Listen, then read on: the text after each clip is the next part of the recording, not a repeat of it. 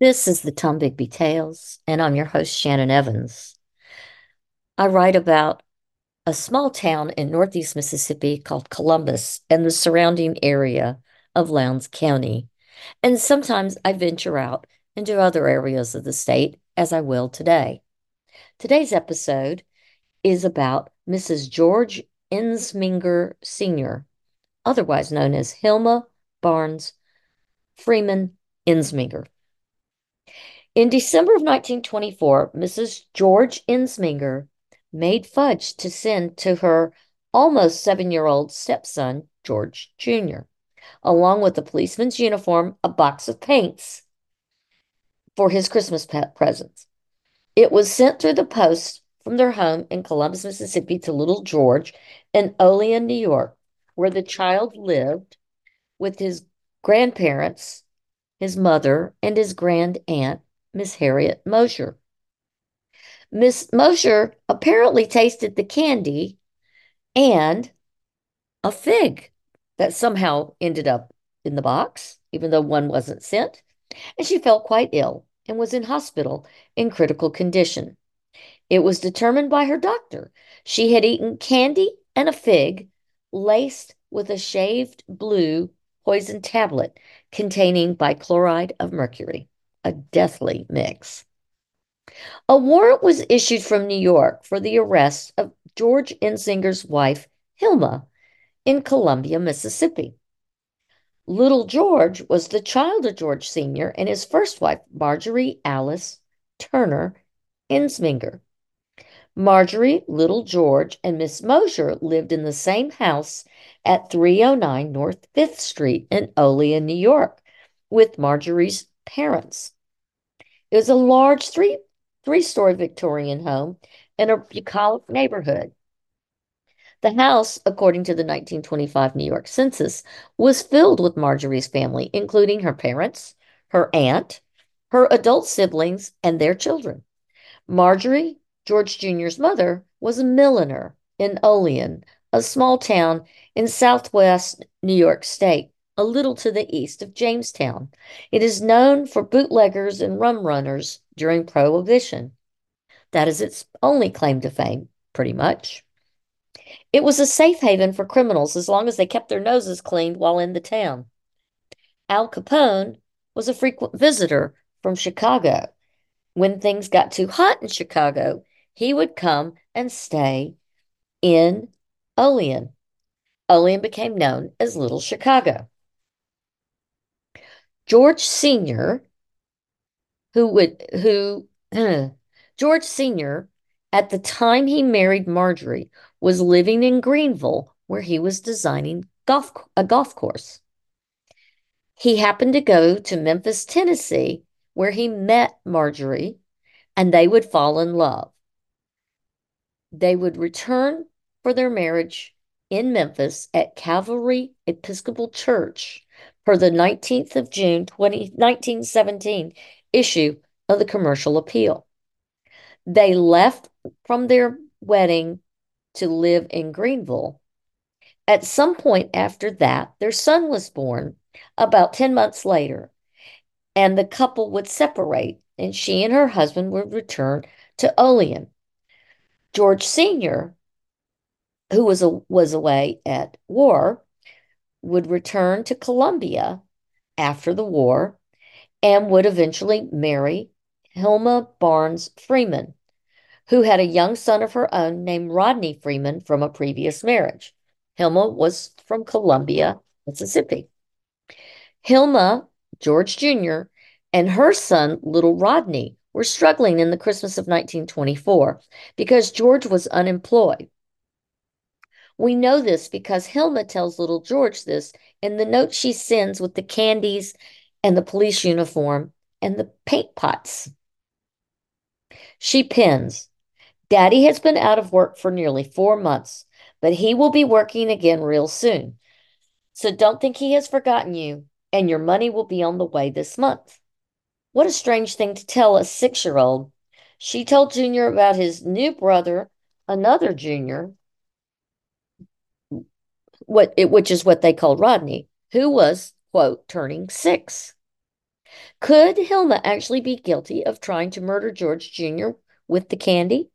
If the family was already struggling with George Sr.'s continued unemployment, monthly child support sent to New York must have been a significant burden. Hilma must have resented their savings dwindling, and it was sent, and that was hmm, must have resented their savings dwindling as it was sent north for George's child support, while her own child was there with them and possibly going without. Or was it something else? The district attorney in Olean, New York, wanted Hilma extradited from Mississippi to stand trial in New York for attempted first degree murder. Hilma swore she and her cook had innocently made the candy back in Mississippi and she would fight extradition. She remained in Columbia while her husband went would go on to the Gulf Coast and go to Gulfport to build a golf course. George Sr., a golf pro, was a Buffalo, New York native who had originally come to Mississippi in 1909 with Burt Jones, the founder of Gulfport. George designed and laid out the first golf course in Gulfport. He would leave to build more golf more golf courses at Jackson, Greenville, and Columbia. While it was while working in the Greenville course and while he was visiting Memphis that he met that first wife, as I have referred to previously. In 1917, he joined the Army Engineers, and that was when his wife returned north during the war years after their child was born in Mississippi, etc., etc. She would return home to raise him, and so she and George separated. 1922, George arrived in Columbia to design a country club in Columbia, Mississippi, and met Hilma and fell in love. In 1924, he would return to New York to divorce his first wife so he could come back and marry Hilma. His first wife was awarded alimony, and the child George Jr. was awarded to the custody of his maternal grandmother, not Marjorie, instead to her parents. George Sr. then returned to Mississippi, married the wealthy divorcee, Hilma, in June of 1924. Hilma's family was a well respected and widely known family from Columbia. Uh, George and Hilma tried to gain custody of George Jr. from his ex wife, starting soon after um, their marriage. Back to the attempted poisoning or the alleged attempted poisoning. Olean's prosecutor sent the extradition papers to New York's Governor Smith for his signature. Smith refused to sign them. Governor Smith's friend, Governor Whitfield of Mississippi, had conducted his own investigation into the packaging and mailing of the candy. The candy and child's police uniform and paint box were apparently delivered to the post office for packaging in the Ensminger's small Mississippi town of Columbia. The investigation revealed that there were only three items in the original box and no fig when it left the post office. Was this all a setup by the boy's northern family to frame the stepmother and the father to prevent the boy leaving the custody of his grandparents to be returned to his father. Were they afraid of losing the child or just the child's support that they controlled? Or did Hilma get away with attempted murder because her husband had been Governor Whitfield's personal golf coach and subsequently his good friend? Well, uh, Hilma was exonerated because it was found that the aunt, Miss Hattie Mosher, who claimed to have eaten a poisoned candy, was not poisoned at all based on exams by New York State poison experts and New York State physicians, and based on Governor Henry Lewis Whitfield's postal investigation back in Mississippi. George Jr. stayed in New York and would eventually go to work in the oil and gas industry after growing up and serving in World War II honorably.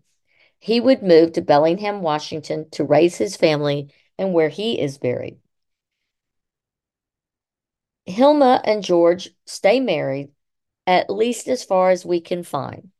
She, he he eventually dies in 1951 and she remarries a man named Smart and they live until his death in Houston, Texas.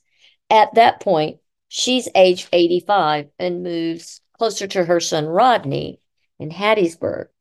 And by age 94, she's living in, in a nursing facility and dies and is buried in Hattiesburg.